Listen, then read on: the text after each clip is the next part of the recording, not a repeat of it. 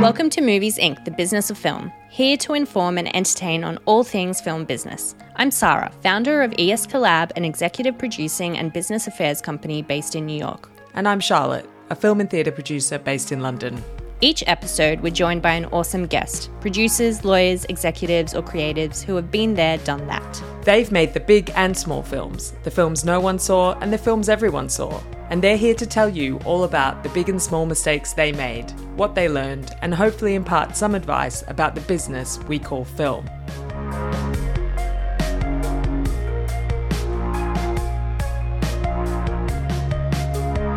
Hello. Hello, Sarah. How are we? We're good. How are you?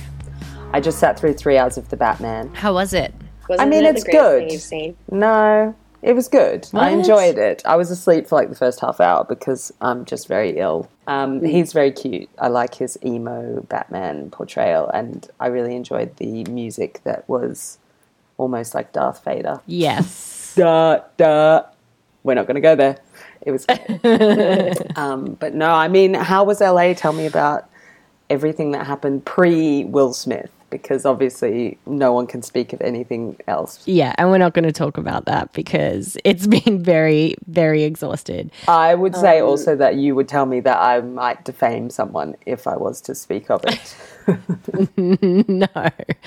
LA was super fun. It's very sunny. A lot of people were, I mean, I can't talk about LA without offending it, to be honest. there are a lot of white legs around the pool, like all the There's just a Europeans that are over in LA. a lot of people wearing yoga pants, but not actually doing yoga.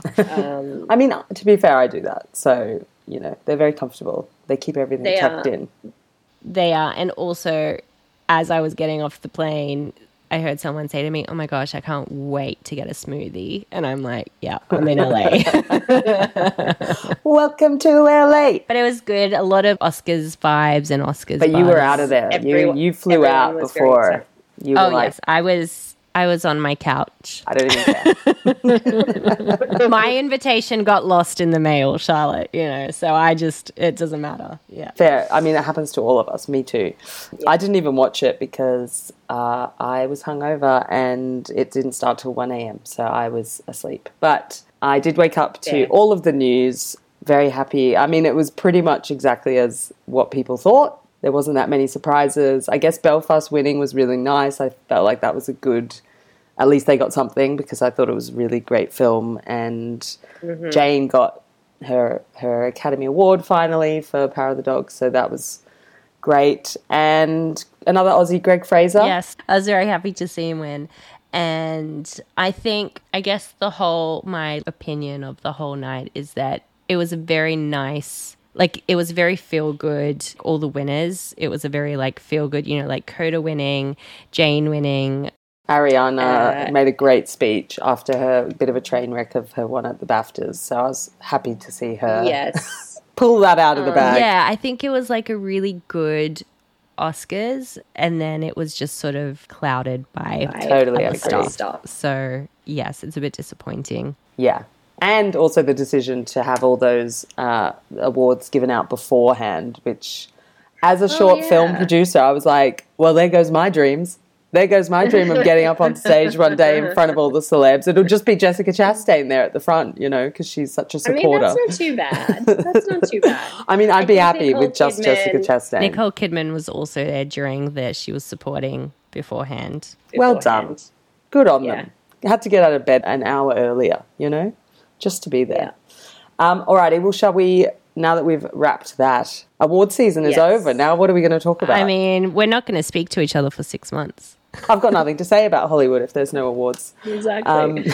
Um, yes, today on the show we've got two awesome Aussie producers who have teamed up to make an even better awesome team. Uh, Polly Staniford and Angie Fielder from Aquarius Films. Polly is the producer of Berlin Syndrome, directed by Cate Shortland, which you can find on Netflix. And Angie is an Academy Award nominated producer whose past credits include Lion and Wish You Were Here. Together, Angie and Polly have produced Dirt Music, The Unlisted, The Other Guy, and The Unusual Suspects, which I'm still yet to see, and I must because I'm, I think it's great. Their latest show, Love Me, starring Hugo Weaving, will be available on Hulu from April 1st and I think is already available in Australia on Stan. So everyone check those out. And here's Polly and Angie. Angie, Polly, welcome. Super excited to have you. Thank you. Thank you. Just to kick us off, could you tell us a little bit about who you are, what you do, how you got here? It's like a rather a large question. Yeah. Okay. So uh, how we met is that we were working. Uh, we were both working at, for the same company. It was a film company called um, Inside Film, and the company produced a film industry magazine called Inside Film, and it also hosted a, and ran a big um, industry awards event called the Inside Film Awards, which is a bit like the Australian version of the Golden Globes or something like that. Um, and so we met while we were working there, and also working there at the same time was uh, David Michôd, um, the director who is now a director um, of amazing films like Animal Kingdom and The King. Um, he was editing the magazine at the time, and um, he was also writing a screenplay which went on to become Animal Kingdom. And um, he wanted to make some short films to kind of, you know, hone his craft and everything. And so he uh, asked Polly and I if we would produce a short film that he had written, which was kind of set in the same world as Animal Kingdom, but like different characters and different story. Um, so we said yes, and um, we applied for money through Screen New South Wales. It was called the New Filmmakers Fund, and we got money to make it. Um, and we had to, in order to make that film, we had to set up a company. Um, we had to kind of make it properly, like we had to sort of pay people a little bit, and we had to sort of do it like a proper movie. Um, so we had to set up a company, which became Aquarius and we just kind of i think we just kind of called it aquarius because we couldn't really think of anything else at the time and we're both Hmm. aquarians and we were like oh well let's just call it that and we'll figure it out later Cool. um, and then we made a bunch of other shorts um, through that uh, through that company and and um, they all kind of did really well like they premiered premiered at venice international film festival and sundance and berlin and Cool. won lots of awards Amazing. and we sold them to various outlets and things. So we kind of were like, okay, well, that seemed to go reasonably well. So maybe we should try and develop some longer form stuff. And so we started developing. Um, Kieran Darcy Smith and Felicity Price brought us um, a film that was ultimately called Mhm. Wish You Were Here. Um, we optioned a book called the um, Berlin Syndrome um, and then attached Shaun Grant to write the script and Cate Shortland um, who's just recently directed Black Widow. Um, so she was attached as the director, and we just started developing these these projects up just just to see if we could do it. And we kind of we ended up getting um, getting Wish You Were Here up first, and then Berlin Syndrome, and then we went on to do Lion. So it just kind of grew organically, and we sort of went from early on when we were developing um, Berlin Syndrome and Wish You Were Here, we were um, working day jobs for I was freelancing, working on productions, and Polly was um, working with Matchbox Pictures and Big and Little Films. So we kind of had our day jobs and we're sort of doing this on the side. And then eventually it just got to a point where we had to quit our other jobs and focus completely on the on the company. Was there ever a conflict working for someone else and then doing your own stuff on the side, or was it there was never any conflict and it was it Not was- not initially, no. Like I think initially we only had a few projects, so it was very easy to nurture those projects while working for other companies. But as Angie said, it got to a point where it was like this it was either leap now and take that leap of faith and focus fully on the company or don't. And I think we both felt that the time was right. And yeah, we just leaped headfirst into working full time for Aquarius.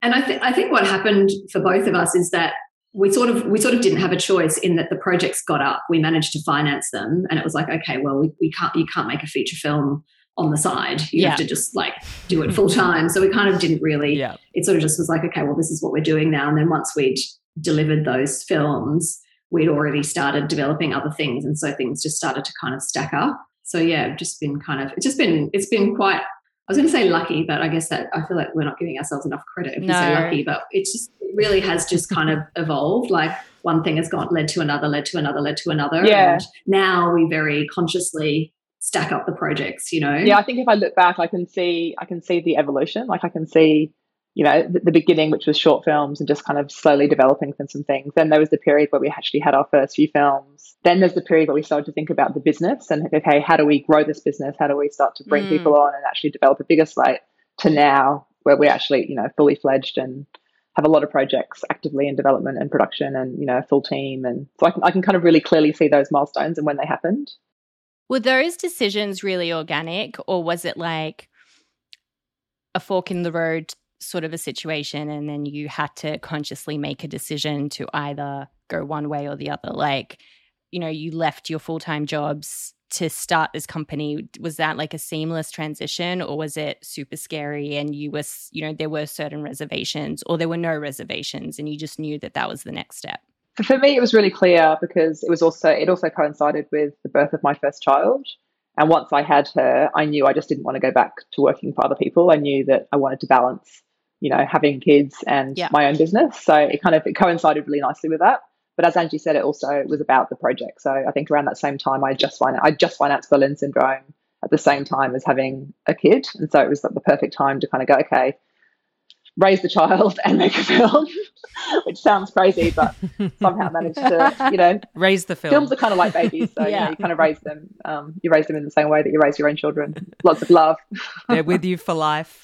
Yeah, yeah, yeah. And I think I, I kind of feel like, yeah, I don't think I've ever had any reservation. Like I think when Wish You Were Here was financed it was just like, well, well, of course, well, of course, I'm going to make that film, and then of course after that, I'm going to make a whole bunch of other. Like it was never, never felt like I think probably looking back now, I kind of go, wow, you know, that was, you know, it was kind of a. I mean, I, I didn't have children at the time. I do have children now, and um, so I didn't at least have the dependence. But I don't think I don't think I think that's the thing with Polly and I. I think we both have this blind faith that everything is just going to fall into place. I, th- I think we, I think it's intuition as well. I think it's intuition. Like I think we're both yeah. really intuitive and we yeah. think very similarly. And I think that, yeah, I think as Angie said, you look back later and go, wow, that was really bold and really risky. But I think when you're in it, you just go, I just this feels right, and so you just trust that intuition. Right. But it's yeah. also about creative problem solving, like knowing that if a problem comes up, you'll just fix it. Yeah.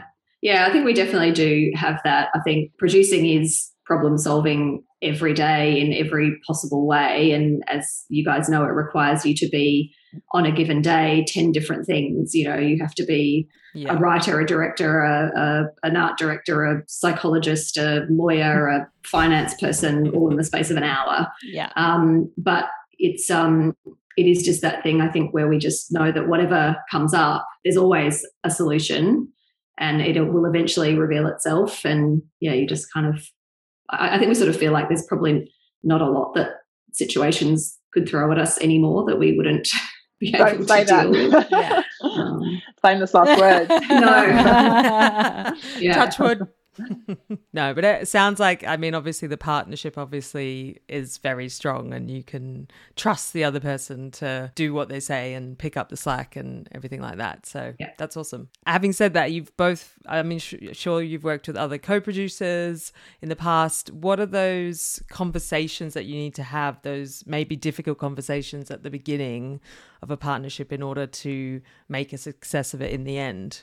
Yeah, I think. I mean, I think you have, you really have to do your due diligence on the other people. Um, talk to lots of people that they've worked with, and you know, really sort of um, get a real sense of who they are and how they work. That being said, sometimes all the due diligence in the world can can be done, and still there might there might still be problems because at the end of the day, when you're co-producing, it really is about putting these sort of two different companies and different things t- together and and you know you kind of it, it is a, a, complex situation and sometimes it, when it works it works really well and when it doesn't work it can actually be really i think quite detrimental to the project particularly. So yeah i mean we, we we try to do as much due diligence as possible. I mean with everyone that we work with even with directors that we're working with and things like that we we talk to as many people as we can.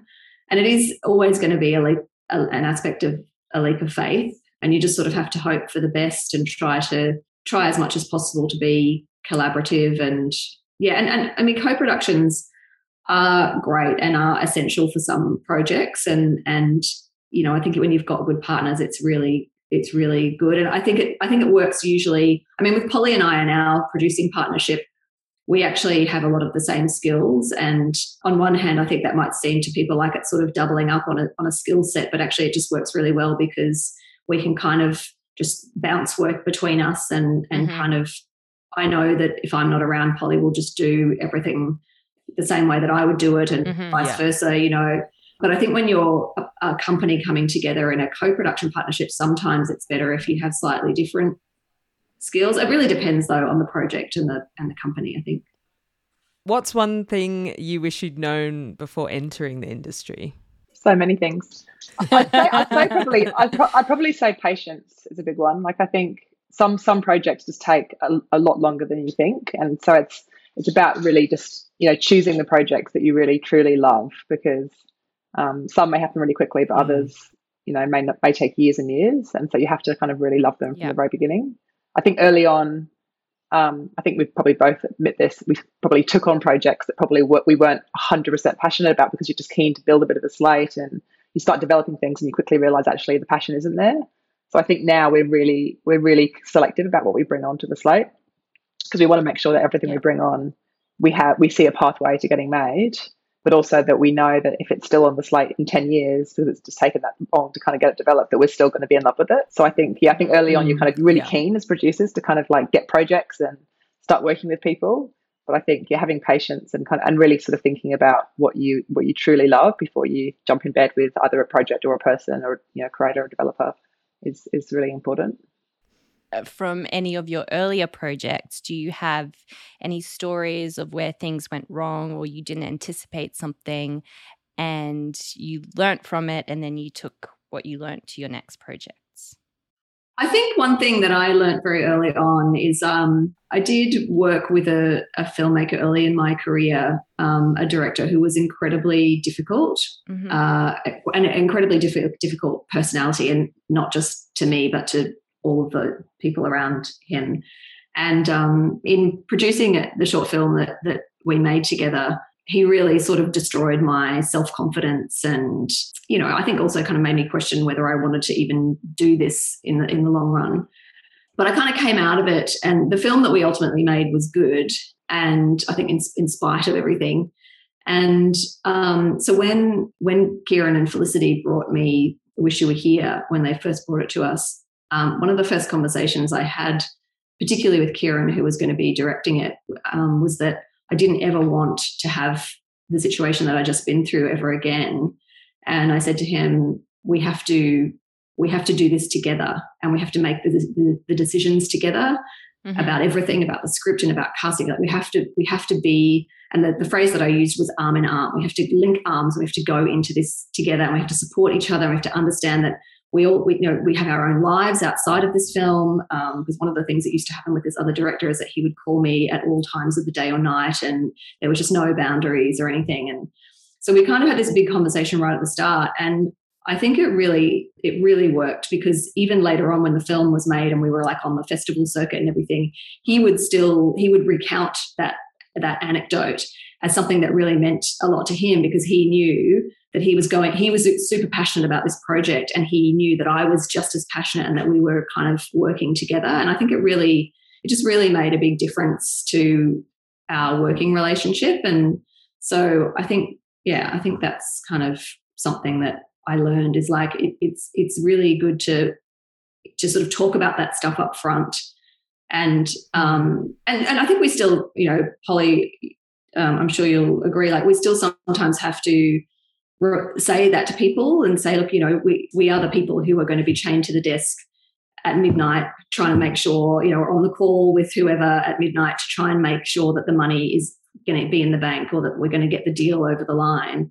And so there has to be this kind of mutual trust and mutual kind of collaboration. Yeah, I think that was just an important lesson for me about about you know because really everything that we do is collaboration it is all about collaboration if mm. you can't collaborate in this yeah. industry then you shouldn't be working in it yeah um, and good yeah. good collaboration is about communication and about trusting each other and supporting each other mm. and allowing each other the space that's needed to do the job um, and anytime we have had situations where we've had to sort of have that discussion with people it always works like you sit down and go listen this is what we're trying to do and this is what you're trying to do. And actually we're all trying to get to the same place.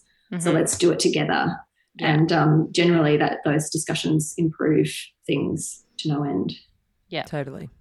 I would say i would say um, probably early on not listening to that intuition kind of led to some difficult situations like with you know just getting you know little feelings about people we we're working with or you know companies that we're collaborating with and kind of not listening and kind of going no no, no it's too late now. Let, us just keep going. Mm-hmm and then of course it becoming a bigger bigger problem and i think mm. you know really listening to that voice when it when it comes in it's never too late to make changes it's never too late to kind of you know it might cause a bit of um, an initial setback but actually if you know early on something's not right it's so important to change it because once you're in the throes of making the film if you're with the wrong people or there's a bad energy or a bad relationship it's just it's so difficult yeah a hundred percent. I mean, it's like a full life cycle. Totally. It's it's like getting into a bad marriage. You know, you can't get out of. Um, yeah.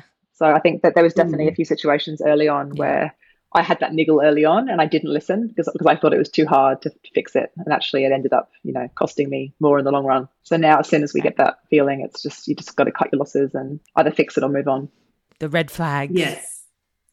Literally, the next question was Can you tell when a project will be a shit show? What are the red flags? You've already just answered it sometimes sometimes at first it seems fine, but then as Polly said, like you get this little niggle and go, oh, I can see where this is going. yeah. Know? Yeah, I, I would. I but is that say, happening less and less now? Yeah, I think so. Like I'm, as you go say, on and you're more confident. Yeah, I would say it's more the people or the kind of um, relationships as opposed to the project. I don't think we've ever had a project where we've gone, oh, this is going to be really bad. It's more something around mm. the project, whether it's a you know a collaborator or a particular person that's in the sort of you know the key creative team that you just get a niggle about. Yes. Um, but I think we're much better now at kind of dealing with that head on, either fixing the problem or you know replacing the person, because um, it's just it's so important to have the right team.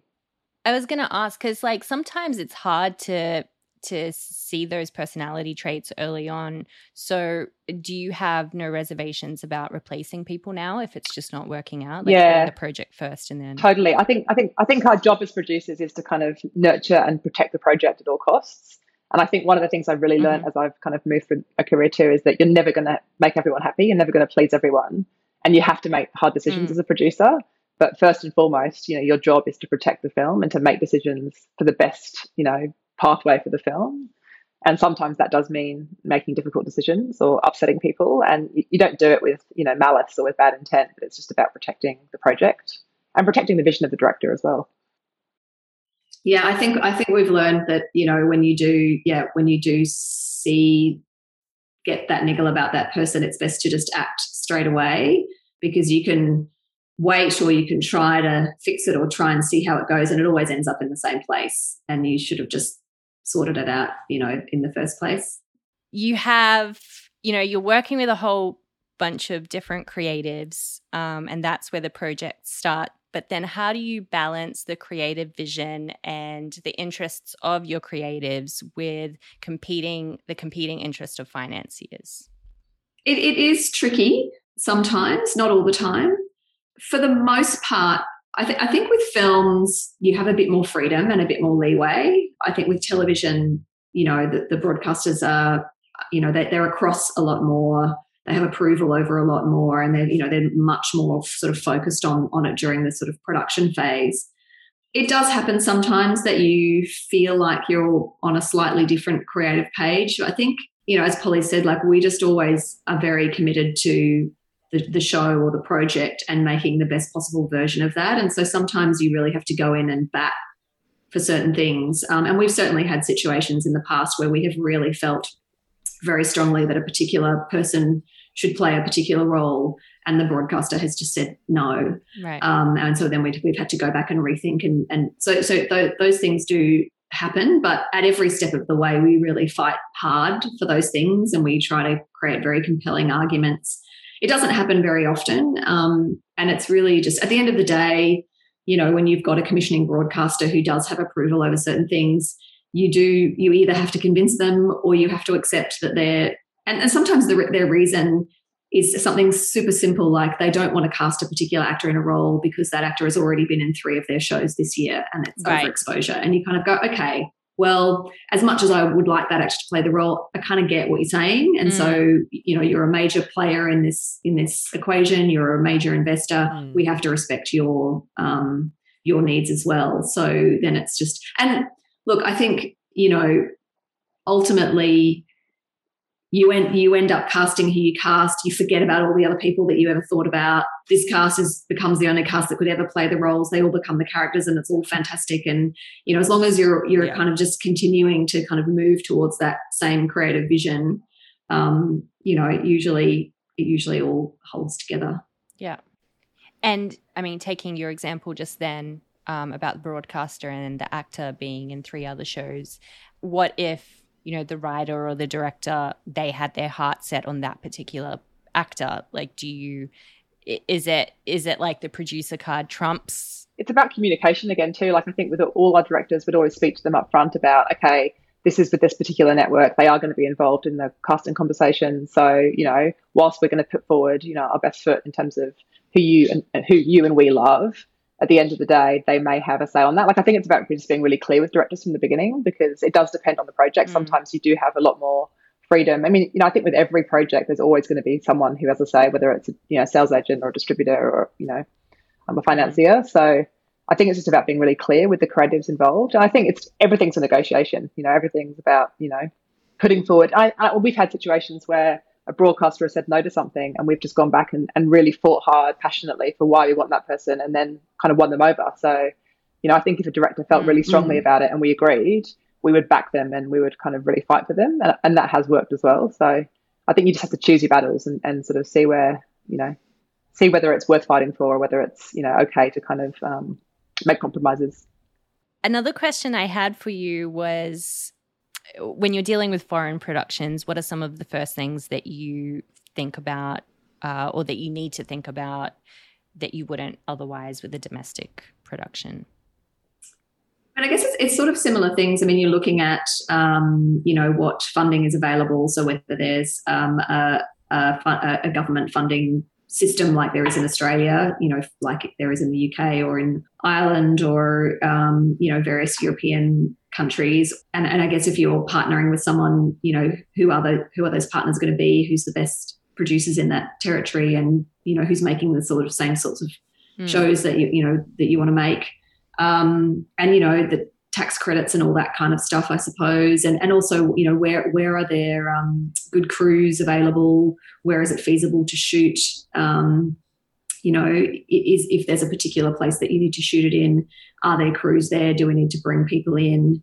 So just sort of really getting the, the lay of the land, I suppose, and working out um, what you can access and how you can access and what boxes you need to tick in order to be able to access it. We, we, we, have quite a few films that we're developing that are that have overseas elements, and we also always try and think about what we could shoot here because you know we're so lucky here with the offset, it's such a you know healthy rebate, and often with things like interiors or studio mm. builds, there's so much you can get away with. Like in Berlin Syndrome, we rebuilt the entire Berlin apartment in Melbourne in the studio because we realized that you know oh, by, wow. by doing a lot of it in Melbourne, we could access more offset, and actually it worked out better financially to do most of the film here. So we did go to Berlin for sort of yeah. a three week shoot to do all the exterior stuff, but then we actually replicated the, the, apartment back in Australia. So we're always thinking of that as well. Okay, it might be set overseas, it might have overseas elements, but what can we actually shoot here? Because it's amazing what you can what you can do. Like you know, clickbait that um, series at the moment was entirely shot in Melbourne, but it's mm. set in Portland. So yeah. there's, a, there's a lot you can do yeah here as well so that's that's kind of a fun yeah. creative puzzle to solve to work out you know how you can make something overseas but shoot it at home your answer was like a lot more than what I just think about withholding tax and foreign exchange. we, we, think about those things too, but um, no, I yeah. think we're but we're very yeah. creative minded first and foremost. Yes, there's always the finance side, but I think Angie and I both approach things from a creative point of view first totally. and foremost. Yeah no one knows everything about what they do. So when you guys don't know what you're doing or you need help, who do you go to or where do you go to? I think the first place I always go is to Angie. Like I think I think both of us have it. Ha- I, like, it's true. Like having that partnership is such, between yeah, the two of you. It is just a great thing, though. I think having because lots, lots of producers work independently, and I think what I've loved and what we both loved about the partnership is that you always have someone else to brainstorm things with. And I think that for the most part, between the two of us, kind of brainstorming ideas. If we don't know something, we manage to come to, you know, an answer. Um, but outside of that, I mean, I've got lots of mentors, you know, in the industry, including um, Michael McMahon and Tony Ayres, who I used to work with at Big and Little Films, who've always been an incredible support. And, you know, I'm able to reach out and ask advice.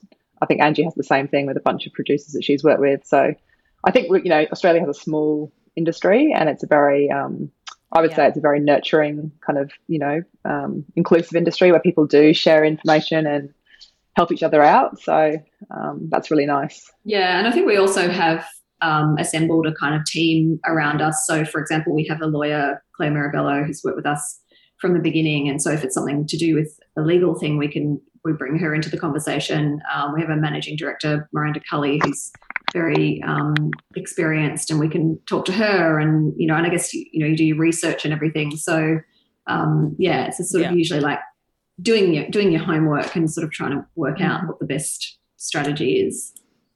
Yeah. I go to Reddit. Yeah. All right. I'm, Yeah, yeah, I'm kidding. I- I'm. I was well, I've only just recently discovered Reddit, but I'm still trying to work out how it works. It still seems a bit random to me. It's good for things like how do I open this Word document that's Yeah. corrupted in like five languages? Because someone's done it. They all know. Yeah. And how do I edit a podcast? Yeah. That's a good one. I did I did go Yeah. to uh, to see what programs people were Okay, cool. So and then I just ask it is a Charlotte. so. Resource. What is um, one piece of advice that you would give to people wanting to do what you do? I think find the right people. Uh, absolutely. Yeah. And partner up. Find a Polly, find an Angie. Fi- Find a Polly and Angie. No, seriously, like producing on your own, it can be a cold and lonely place to be. And Right. um, it really helps uh, to have someone in your, you know, i- i- on your side and kind of sharing the load because it is it is a big load and i don't think it's a one person job. I- don't think it ever was a one person job but it's certainly not anymore. Um, i mean all you have to do is look at the credits for any anything and there's like you know five producers on every show. It's because there's Mm. so much um, that needs to be done and it requires such a broad range of skill sets and so um, but i think partnering up with someone with whom you work with on a regular basis because like like a marriage you over time you you get to know each other better you you are able to you know um, anticipate each other's needs and sort of i don't know polly and i just sort of slot in and out of things you know and it really and also i think because we have families as well like we we can't work 24 7 because we have children Mm. um, but between the two of us we can probably work uh, a 30 hour day you know Right. um, so it's that it's Yeah. that kind of thing where and and um, and I also you know like I think we both really strongly believe in um, in downtime and work life balance. Like I know for a fact that I am far better at my job when I am rested and when I've had a weekend where I've spent it with my children. And you know do you know what I mean? Like you just are you just are Yeah. a far better um, operator w- rather than working every day for you know three months. So, and look, we all have to do that sometimes. Like sometimes you just have to like put in the hours, but generally speaking, I think we're really committed to work life balance and it makes us better producers and kind of better people and to deal with, you know. Yeah, it's good advice. We've just got our final question then for you. The question we ask all of our guests What does bankable mean to you? Okay, I would I would say bankable means financeable or commercially viable. Yeah, I would say it has. It's it's some it's some does something or someone that has all the ingredients like financial, creative, um, that that will lead to success. So it's it's like a it's a viable person or a viable project that you know that has all yeah all the right ingredients. I like that. Ingredients. Yeah. It's like a dough that will rise. Yes. Yeah, it's like a successful sourdough starter. yeah, exactly.